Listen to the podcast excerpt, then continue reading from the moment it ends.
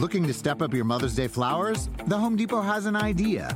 Let Mom's Green Thumb do some digging with colorful flowers, pots, and premium soils to bring out the most in her patios, walkways, and gardens. Right now, get Vigoro potting soil just $8.97 for strong, healthy, vibrant plants, indoors and outside.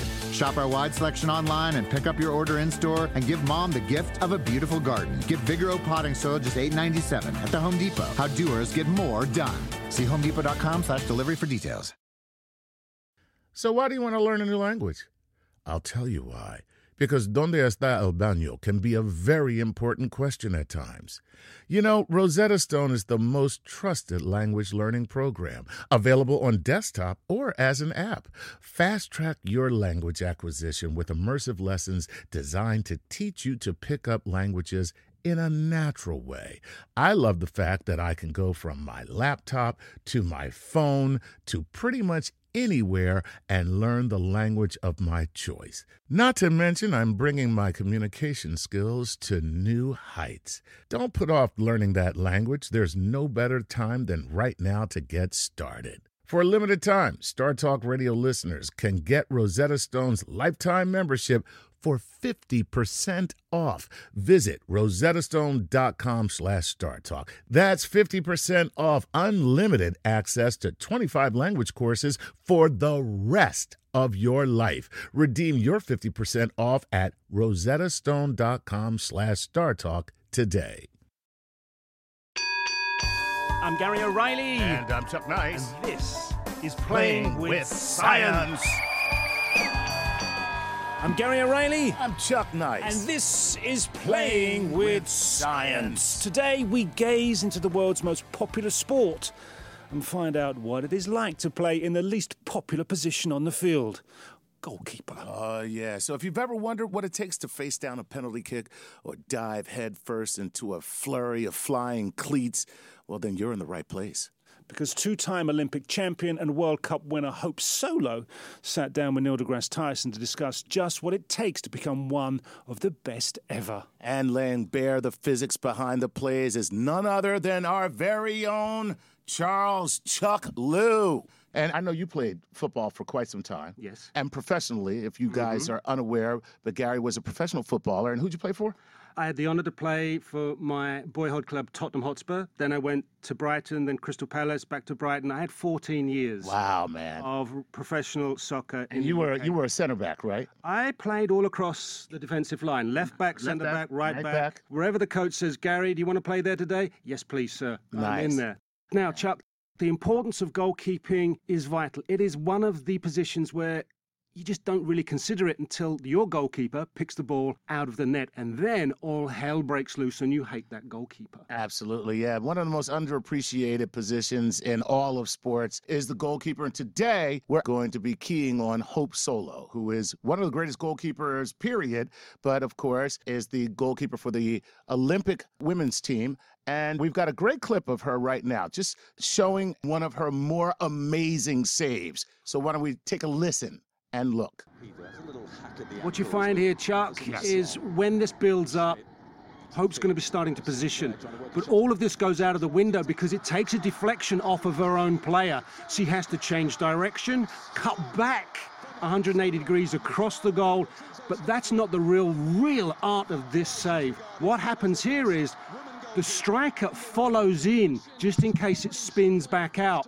So Hope now puts her face where the boot is. Yeah. And that is what it takes. That is bravery that you don't think is happening. Yeah. Because this thing happens so quickly. She's got no time. She has to calculate. I have got to get across there. That's agility, that's foot speed, and bravery. Mm-hmm. And you know know why Hope Solo comes with world's number one right. attached to her name. Yeah, because let me tell you personally, my loyalties for everything end where I got to take one in the face. Like that's where it stops right there. It's just like not the face, please. This the moneymaker.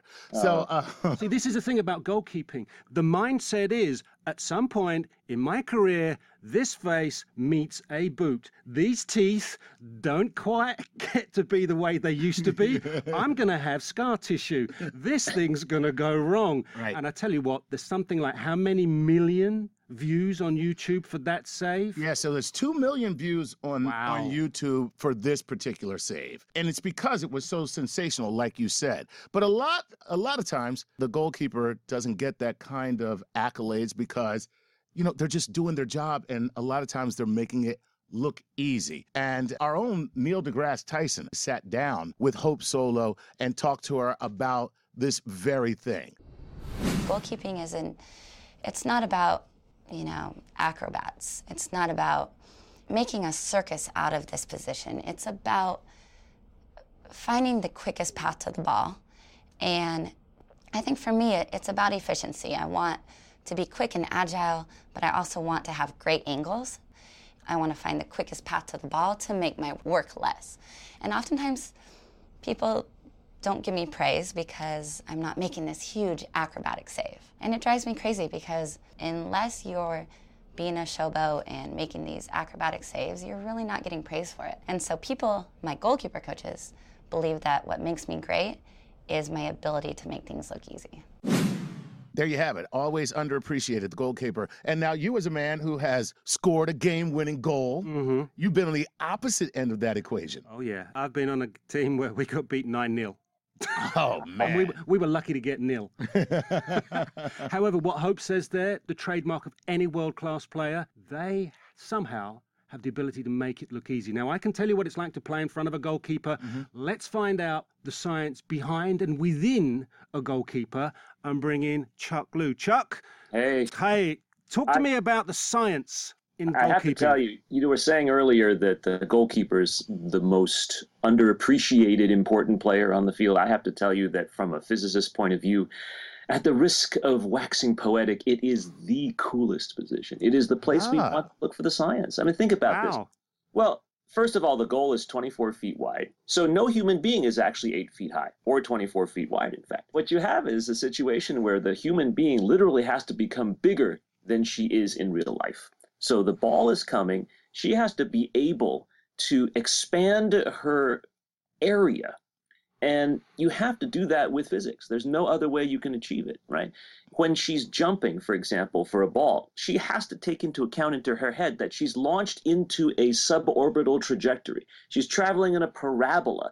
So she can't just go straight at the ball because the ball will go over her. She actually has to aim above and then come down and hit it exactly the right space. That's Wow. just one tiny example of the things she has to do. And the concept about being easy and making it look easy, that resonates with astronomers, with scientists of all kinds, right? Because when things are complicated, like those funny Rube Goldberg machines that you sometimes see, they're fun to watch, but in the end, they take up enormous amounts of energy and they achieve very little. Right. The goal is to make the, the theory, the practice, the machine, the activity as elegant and simple as possible. And that is exactly what scientists love to see and And, hear. and so the, it's that same simplicity that actually brings about the underappreciation of the position because when they do it right, well, there's nothing to it. Whereas, eh, like you talked about the Rube Goldberg machine, you know, when there's a bunch of bells and whistles and all kinds of things going on, you're like, wow, look at that. But when it's done right, it is simplistic and elegant, like you said. Okay, we're going to go to another Hope solo clip, Chuck. This time it's the Algarve Cup from last year. The USA are playing France. It is a penalty kick situation. And let's see if our girl comes out on top.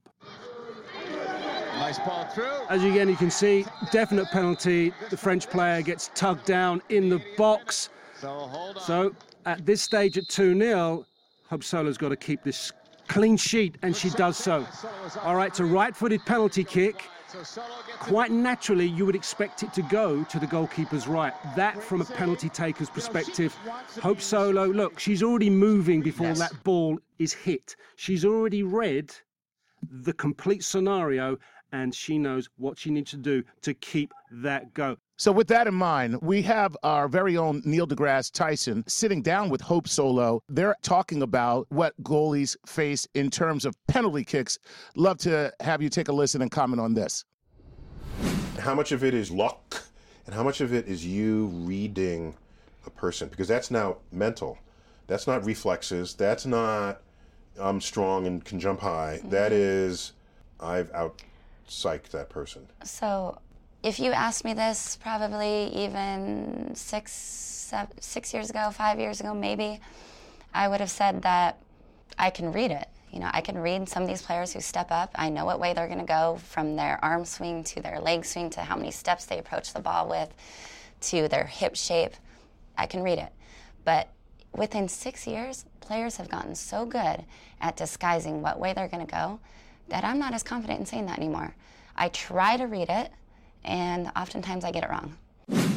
So, Charles, Yes. talk to me about the science of a penalty save now, please. Okay.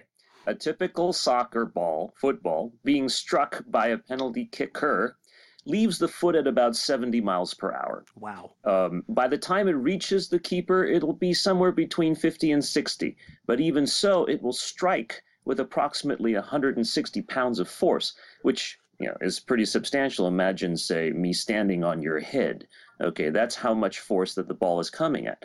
The reaction time, if you do the math, turns out you have maybe a half a second, somewhere between four tenths and five tenths of a 2nd Mhm. to actually stop the ball before it goes into the goal.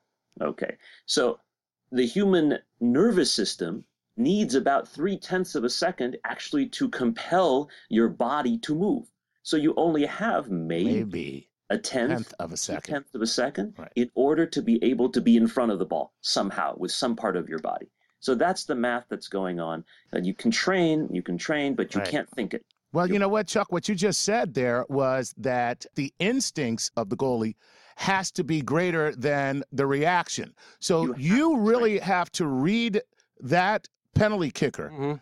And right. you have to make a decision before contact is made with the ball. Otherwise, just from the sheer mathematical standpoint, it would be impossible to stop the ball. 100% true. A great analogy for US fans who don't know the game of football as well is baseball. When a pitcher is pitching at 90, 100 miles an hour, the batter has about that same amount of time to react before the ball goes past them in the, in the strike zone. And so the batter often has to guess curveball or fastball or slider before the ball even leaves the hand. So you have to watch the pitcher and see how they're holding the ball, see how their arm is going, all that kind of thing. It's a cat and mouse game. And it's not surprising that, say, we measure the effectiveness of a batter in baseball by batting average. The typical batting average for a Major League Baseball player is like 250, maybe 260, right? Right. If you get 300, then you're going to the All Star game. Right. But the same thing happens in a soccer goal. The ability for somebody to stop, the percentage, say the average, that a professional soccer goalie will stop a penalty kick is actually around 220, 230. So similar to that of a baseball hitter. And so if you're stopping two thirds, if you're stopping one third, even, you know, if you're going 300 or 400, you are a superstar. Well, Chuck, I'm just going to disagree with one thing you said there, and that is I judge the effectiveness of my Major League Baseball batters by how many Lamborghinis they own. Oh, well, I don't know. I, I personally go for the hybrids myself. Oh, right on. Chuck, we need to talk. We- we, we need to we need to realign. do. Uh, we will take a break. When we come back, we're going to sink our teeth into more science. This time, the engineering, the physics of a soccer ball. Do not go away.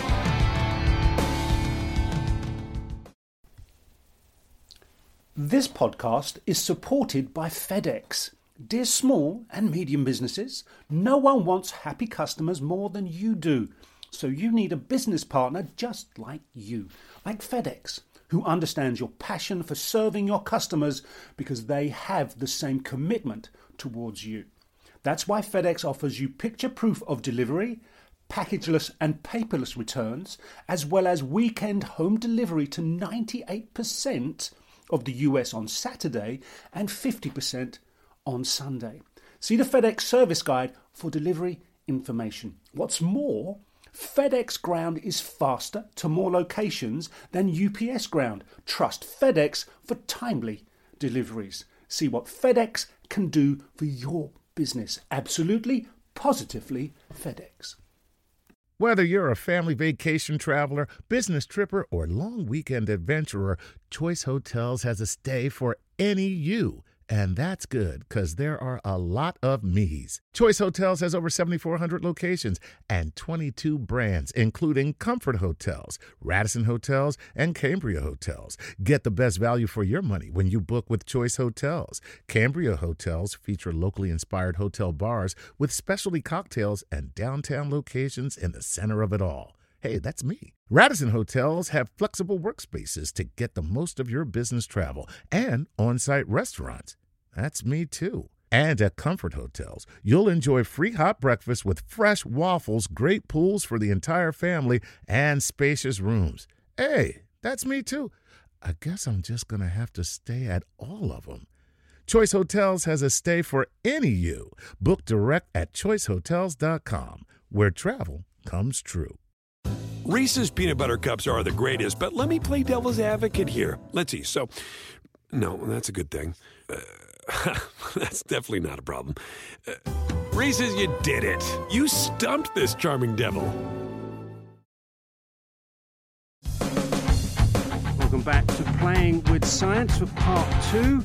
We're discussing the science of goalkeeping in the game of soccer and featuring clips from an interview with Hope Solo conducted by Neil deGrasse Tyson. The science of goalkeeping isn't just about mastering the angle, the psychology, and everything that's wrapped up around it. In fact, a lot of the science and engineering goes into the design of the ball itself, which can have such a profound effect on the game. Let's get back to Hope Solo's interview with Neil deGrasse Tyson and get her take on exactly that each new ball that they come out with is different, and it's getting more and more difficult for a goalkeeper to read the flight of the ball. Is someone sitting in a laboratory saying, "How can we com- mess with their soccer ball yet?" Well, again? here's my theory. We like goals in America, right? Yeah, we like we, scoring. We like scoring. No matter the sport. We need we need a lot of entertainment in order to watch a sport. So how can we create more goals in the game of soccer? Perhaps by creating a ball that makes it more difficult for the goalkeeper. Hmm. Possibly. So you think it's a it's a it's a diabolical plot? a plot against goalkeepers. it's a, it's a conspiracy. Uh, it's created a level of uncertainty in the trajectory of the ball while it's airborne, and makes your job harder. It does make my job harder, but I have to tell you, I like challenges. I really do, and there's something new to overcome.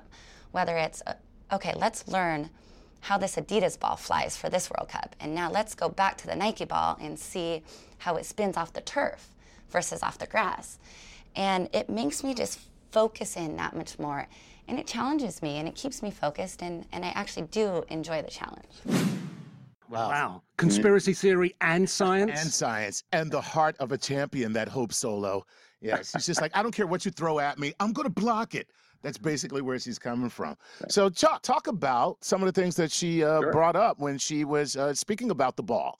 The ball is not a perfect ball, as you all know. They have different stitching patterns, different sizes and shapes, different constructions, different thicknesses of materials, and different amounts of inflation, which allow for everything that the ball is experiencing as it goes through the air to affect its path. It can wiggle, it can jiggle, it can slide, it can slough, it can hook. It's a really interesting thing that people have done. I, you may remember in the World Cup in Africa a few years back. Uh, the players were all complaining. It yes. wasn't just the goalkeepers that were having a hard time with the ball. All the players but, didn't like the ball either. Exactly. But nobody it, cared because all we hated was the vizu vizu vizu. Oh, Vuvuzelas were... Oh, that's all we cared about. Don't mention that thing. And sound go ahead. Soccer might be more memorable than Andrés Cantor calling a goal. Goal, etc. yes. Actually, I've, I've, I've wait, wait, Chuck. I'm sorry. You got to do it again, man. Come on, one more time.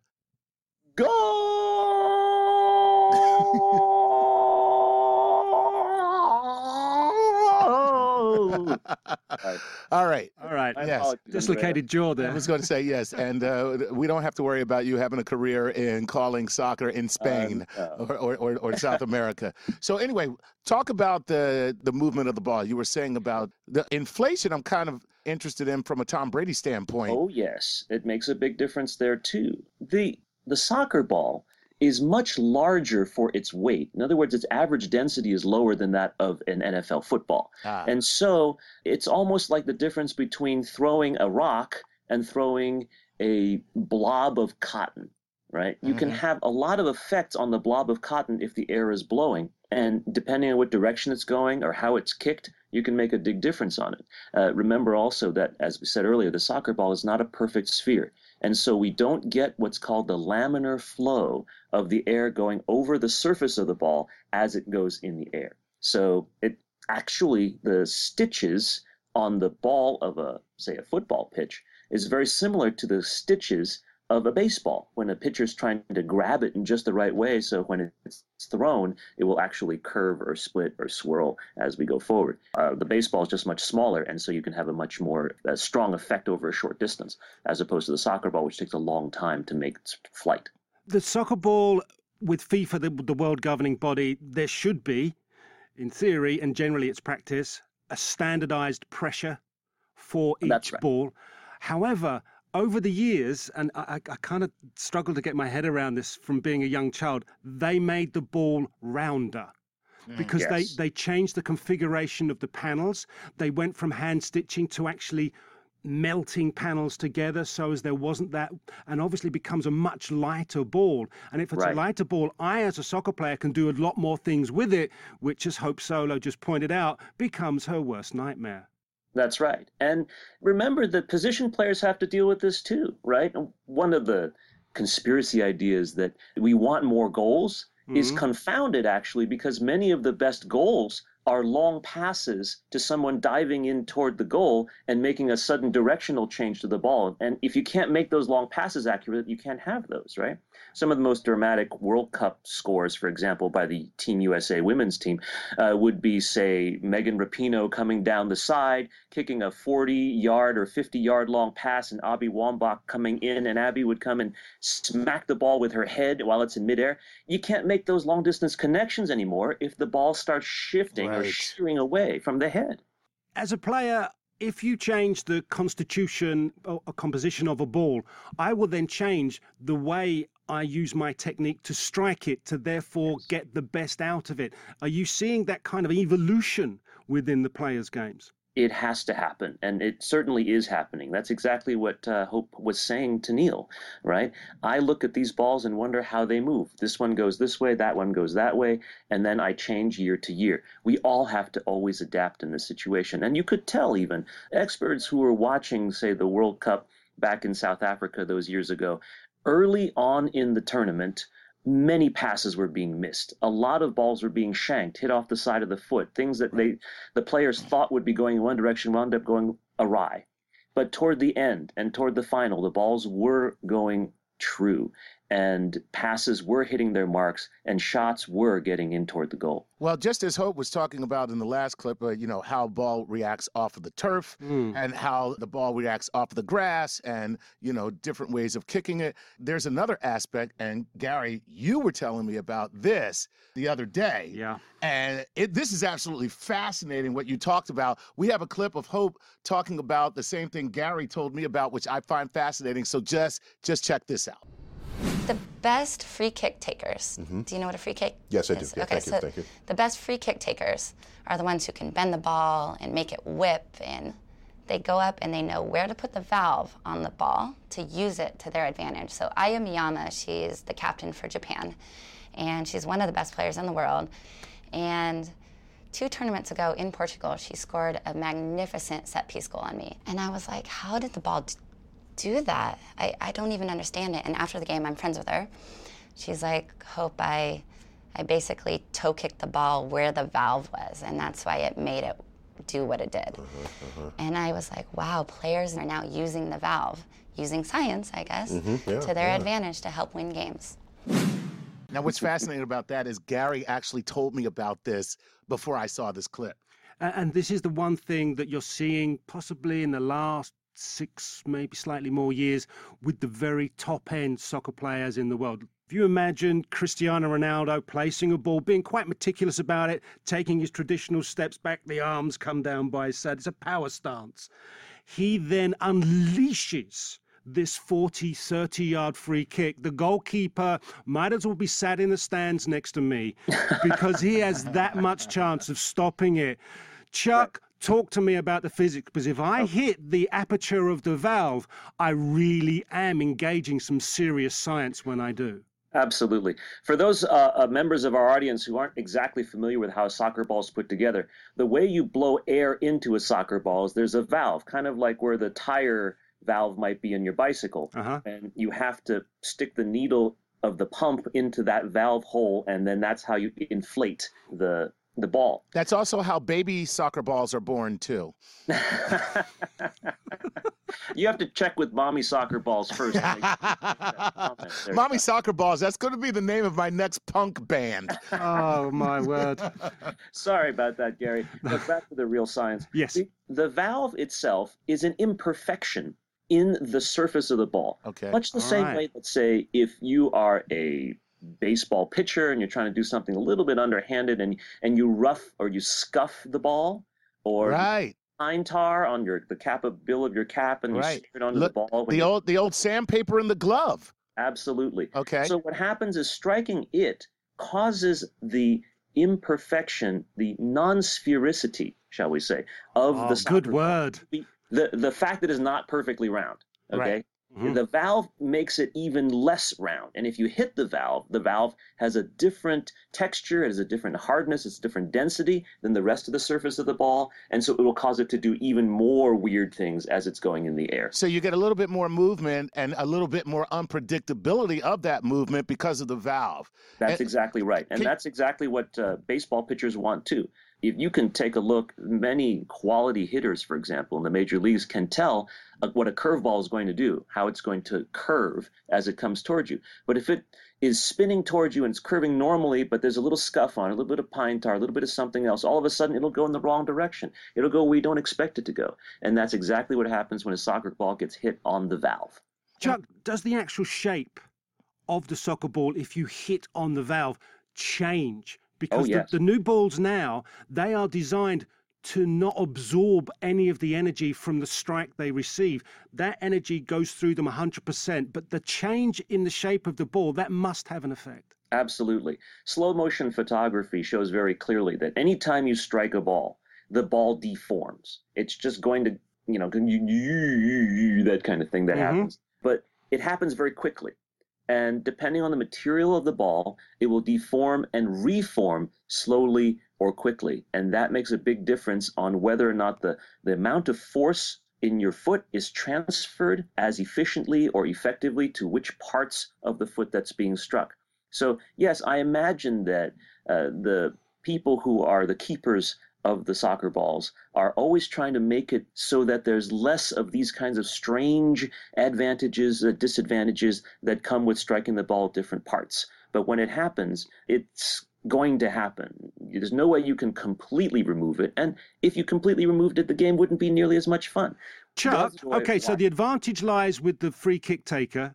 Is there anything a goalkeeper can do? Or do they have to just do the best they can? Scientifically, they have to do the best they can. Very, very little they can do. so so your scientific answer is they're screwed in a big way. in a big way. but but not in the same way that the mama soccer ball is. okay. well done, my friend. That's a callback, and I appreciate it. Everything I know from comedy, I learned from you, Chad. well, then you're never gonna make any money.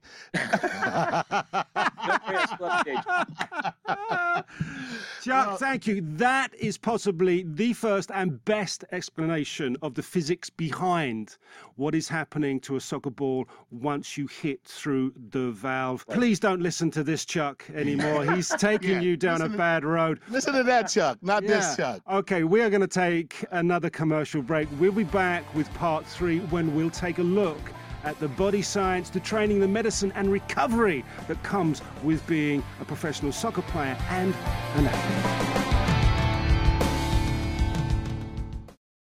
Reese's peanut butter cups are the greatest, but let me play devil's advocate here. Let's see. So, no, that's a good thing. Uh, that's definitely not a problem. Uh, Reese's, you did it. You stumped this charming devil. Save big money on everything for your projects. Now at Menards. We have it all for garden and landscaping essentials. Visit our outdoor garden center today and update your backyard space. Grid Accents lattice panels have a timeless design with an innovative design that's simple to install and requires almost no maintenance. Save big on lattice panel options at Menards. View our entire selection of garden center products today on menards.com. Save big At Capella University, you'll get support from people who care about your success. From before you enroll to after you graduate, pursue your goals knowing help is available when you need it. Imagine your future differently at capella.edu. Welcome back to Playing with Science. This part three, we will delve into the body science, the training, the medicine, and the all important part of an athlete's recovery. So much has been done over the last few years to understand and then enable athletes to be injured and come bouncing straight back and not miss an awful lot of game time, particularly if it is one of your game changing players. Yes. Help us understand a little bit more, we are pleased to call on Christine Friel. Who is an athletic trainer out in uh, Long Island University, Brooklyn? So, Christine, how are you today? How are you? Hey. Fabulous. Welcome to our show. So, you know, our own Neil deGrasse Tyson uh, sat down with Hope Solo and uh, talked about the fact that she has suffered some pretty horrific injuries over the course of her career. Uh, we want you to take a listen to this and then we'll talk about it, okay? Okay. All right. I've been fortunate enough for the most part to be healthy throughout my career, besides the shoulder injury, which happened um, in 2010, as you said. But Did you fall on your shoulder? but I had been dealing with the pain for probably a couple of years prior to when they actually said enough is enough. Let's go get this taken care of. Oh, it wasn't. It wasn't a catastrophic injury. No, it happened over time. Oh. And when I went in, because I, I was still strong, my doctor was like, oh, you're fine. Solo, you know, we'll, we'll do some x rays and MRIs, but solo, you're fine. And then he went in and he looked at the x rays and he was like, how in the world are you playing? And I basically, my arm was basically hanging off my body. I mean, I had my bicep, biceps tendon was unattached. I had a 360 degree tear of the labrum off the bone. They had to do a microfracture because I had no cartilage left. And there's 13 anchors now holding it together. And they reattach the bicep tendon. And so now, I'm. I, that hurt just talking about yeah. it. Ooh. So this is my range of motion now in my arm as a goalkeeper On your right arm. on my right arm. Yeah, I'm raising it right now. And I've managed to play five years since surgery, which is kind of unheard of, but But you're missing five inches of reach on this side of your body. I'm missing a lot of range of Is motion. that a secret? Should we like edit that out? No, no, I mean, I, So, Christine, now that we've given the entire world uh, the prescribed method to defeating Hope Solo. Yes, we've, we've, un- we've unveiled the kryptonite. exactly. A couple things. One, what's the uh, what's the way that you return range of motion, which is very important to an athlete once they're injured? And secondly, how do you deal with pain management? Because I read somewhere that a lot of you know it's can coming to be a problem off the field when you're just handing a player pills and telling them, Absolutely. "Yo, man, take care of it. Don't worry about it. You'll be able to play." So those are two very important things. How do you deal with that? Well, first of all, the range of motion is tough. Range of motion hmm. can only can only develop over time. Is you can't just fix it in one shot. You have to do a lot of a lot of work, a lot of like heat stuff. You know, Mhm. just get the motion going. It's kind of like it's kind of like oiling a car, but you can't just pour oil in there. Right. You gotta you kind of gotta get it get it loosened up, and it takes a it takes a while. I had a goalie, same thing. Goalies get beat up really bad, especially their shoulders. And you know, I would have to spend every every every week trying to get her sho- range of motion back in her shoulders so she could play over the weekend. Right. Now, but uh, now let me ask you this: When that, w- so here you are, kind of trying to restore this person to you know a full range of motion, but then they go out and play. Aren't they re-injuring that same place when they play again? Well, I mean, just for that person, I mean, it wasn't really an injury. It was more of like the injury was there. Like we knew it was there. There was nothing we can do to fix it. We well, actually, let me let me stop you because I asked my question wrong.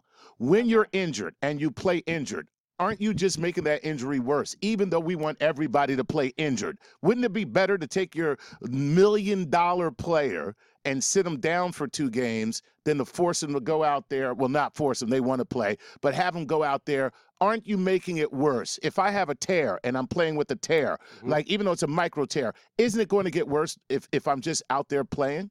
Uh, yes, it can. Right. It doesn't always get worse, but it can. I'm not going to say that it doesn't. But there are ways to manage things. Mm-hmm. That is a big thing. Management is a huge thing, especially in sports, especially Division One sports. It people do it every single day. You know, there you are. There is a risk, and we always make sure everyone knows the risk. But you know, the athletes always want to go, go, go. There are times. There's plenty of times where people sit out, and it's because we know the risk is too high. You just have to kind of be able to measure. You know, what's where can you where where do you need to draw the line? Christine, I mean, now we can do keyhole surgery, we can hit things with lasers, whereas before we had to just get a scalpel and open that athlete. Put some ice on it. And, and uh, yeah, yeah. Put some Bengay on it. Get some Get back out there. Get some Advil, whatever it took. What are the real cutting edge, no pun intended, advances in surgery that sportsmen and women are benefiting from right now?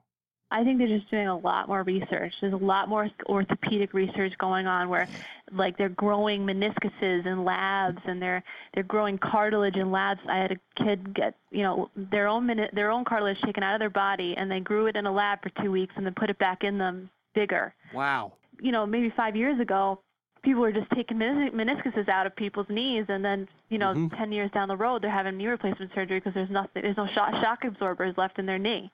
Now they don't do that anymore. Now they're trying to just repair it and see maybe if they can, you know, take a little piece of cartilage out and stick it in there that's from their own body and try to create a new meniscus so that they don't have these problems down the road. I think the big thing now is trying to prevent these long-term issues that you know, seeing a lot of the baby boomer generations having all these replacements done, things like that, Mhm. trying to avoid that from happening. Wow. So, uh, listen, all I can say is, and you can take whatever you want from this. Uh, now that they're growing body parts, there's, I'm very interested. I'm just very interested. We still Which need to body talk. part are you interested? We're not going to go there, Chuck. Please don't. Uh, All right, returning to the Neil deGrasse Tyson interview with Hope Solo, let's hear what Solo had to say about using science to get the best out of our bodies. And it's changed the entire training aspect of how we train as soccer players. And it's, it's crazy because I feel a little prehistoric in my mindset because I believe that being a great athlete comes from, you know, your willpower, your desire, your motivation, your dedication, as well as your skill. But there's so many elements to it. And now we apply science, which is a wonderful, incredible thing to help get the best out of our bodies. But it's almost like we've softened as athletes the mentality aspect because it's like, oh, sorry, my, my heart rate is at 180 right now, so I'm not going to run another sprint. Where in the day, it used to be like, you get on the line and you run this 10 sprint because everybody on the team is going to do it, and you kind of are unified and you find a way to push your body past that, that brink where you don't think you can go. But now science is saying, well, your max heart rate is 180, so when you hit your max heart rate, let's not do another sprint. So there's a fine balance because I think it's it's really changed how we train as athletes, but I think we're losing a little bit of our mentality as well. And the science is not really addressing the mentality. It never did. It's addressing your physiology. Yeah. So the the full value of the role of science in increasing your performance remains to be revealed uh, in the in the marriage of the science plus the will. Athletes are only going to get better with each year, you know, bigger, stronger, faster, and it's going to be because of science. Wow. Bigger, faster, stronger, all because of science. Chuck, do you see this? I mean, you're our science man today, so do you see this being the case? It is for a few reasons, right? Not the least of which is that we have better nutrition than we used to. We are hmm. actually genetically improving and evolving toward larger, stronger, smarter people. Thank so you. that's naturally going to happen anyway. But I disagree with the point that claims, well, with the people who claim that science doesn't address the mentality. science is addressing the mentality. In fact, sports psychology is a gigantic area of training these days. We're getting to understand better and better that the mentality, that the psychology, that the drive does also have some sort of scientific background to it. So it's not just I want to, I want to, I want to, but how do you make that want into reality? Actually requires a little bit of scientific knowledge. Wow. So, Christine, let me bring you back in here. Uh, when you talk about working with uh, athletes and you're helping them get back on the field for the most part, is that part of your process? It very much is. Mhm. But um, what's important is you have to realize that each athlete is different, and you have to treat each person differently. I, we have 250 athletes here where I work, and you have some that want to get back on the field, and some are more hesitant to get back on the field. So just creating like short-term goals, long-term goals is a big part of the rehabilitative process. You have to know each athlete. You have to know how they're going to react to pain. You have to know how they're going to react to, you know, doing something different or maybe trying something new, especially with something long-term like an ACL or some sort of shoulder surgery Right. you have to know each athlete, and they're all gonna, you know, you all have, you all have protocols for doing things, but each kid is gonna challenge that protocol because of both mental and physical capabilities. Wow. So our short-term and long-term goals have actually just ended because we got to get out of here. But I want to say thank you, Christine, to you for calling in and giving us such great insight. You got it, no problem. Thanks, Christine. Chuck, got it. thank you to you for your absolutely fabulous input and the science behind the art of goalkeeping. My pleasure. Thank bit you of- so much for having me, Gary. Oh, the pleasure was all ours, sir. And Chuck, thank you for being my co-host today. That's fabulous. I'm Gary O'Reilly. You've been listening to StarTalk Presents Playing with Science, brought to you by TuneIn Radio.